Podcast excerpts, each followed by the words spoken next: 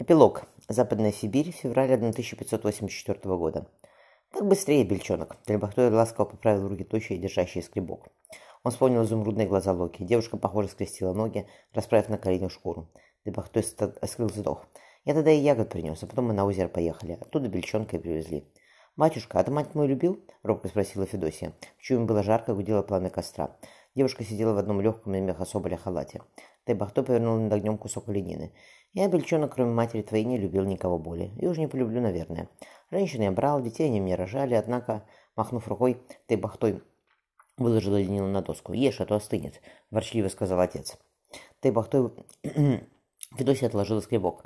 «Как, внук, ну сегодня?» – смешливо спросил Тайбахтой. «Спать тебе дал или опять всю ночь, всю ночь проворочился?» Федосия посмотрел на свой живот. Тихий.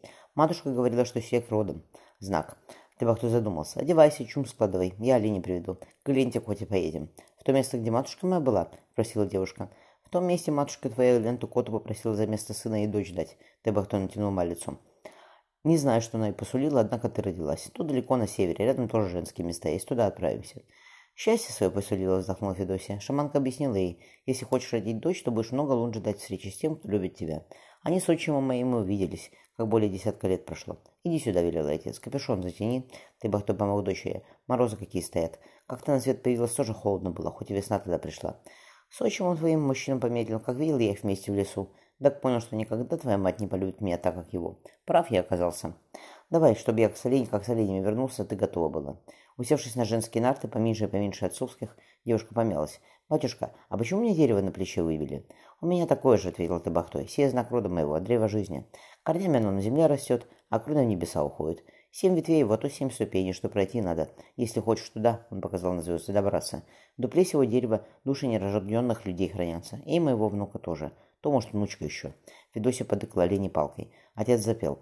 Она понимала совсем немного, но его низкий голос наполнял все вокруг. Девушке показалось, что снег и северный ветер, дующий в лицо, тоже поют вместе с ним. «Про что ты пел-то?» — спросила дочь, когда они привязали в рощице, а олени в рощицу подножия холма.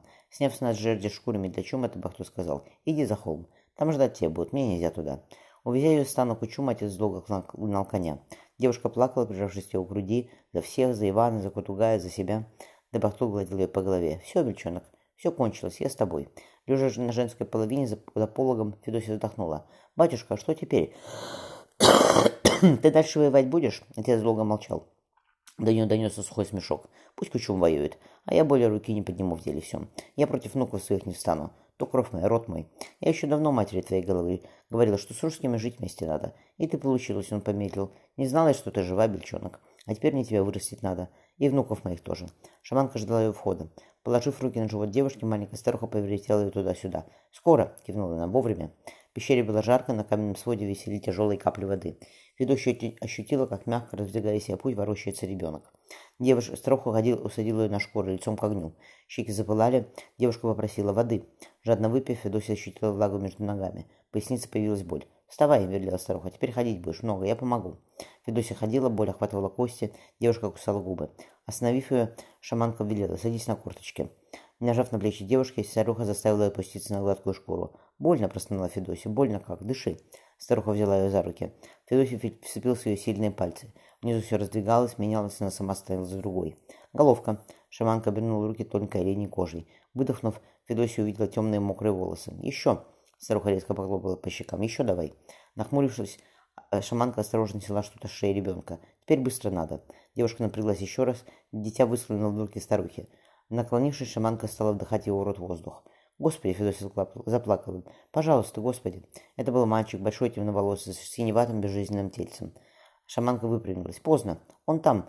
Старуха кивнула на живот Федосии. «Умер!» Оттолкнув шаманку, девушка сама прижалась к холодным маленьким губам. Федосия очнулась, когда шаманка лестно встряхнула ее за плечо. «Уноси его отсюда», — приказала старуха. «Здесь нельзя смерти быть». «Сей мой сын», — прошептала Федосия. На одном из привалов, обняв ее живот, Иван улыбнулся. «А он меня слышит?» «Слышит», — нежно сказал Федосия. «Слышит, Ваня. Скоро увижу парня». Ласково прижав, прижал ее к себе кольцо. «Спасибо тебе.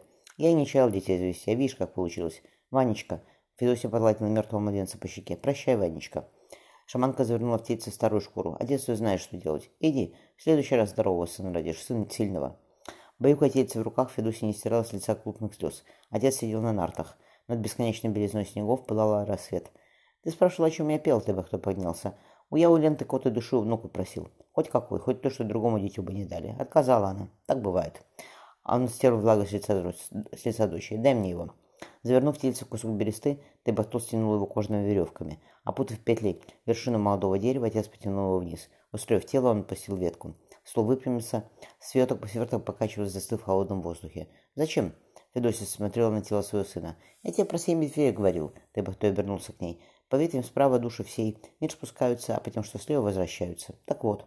«Садись», — он указал на нарты, — «подстилку возьми. Пока крови не пройдут, на них сидеть надо. Дух мертвых тебе сейчас. На привале маленький чум себе поставишь. Куда мы?» Девушка последний раз оглянулась на оставшуюся за спиной рощу. Подогнав оленей, отец молча направил нарты прямо в бескрайнее солнце.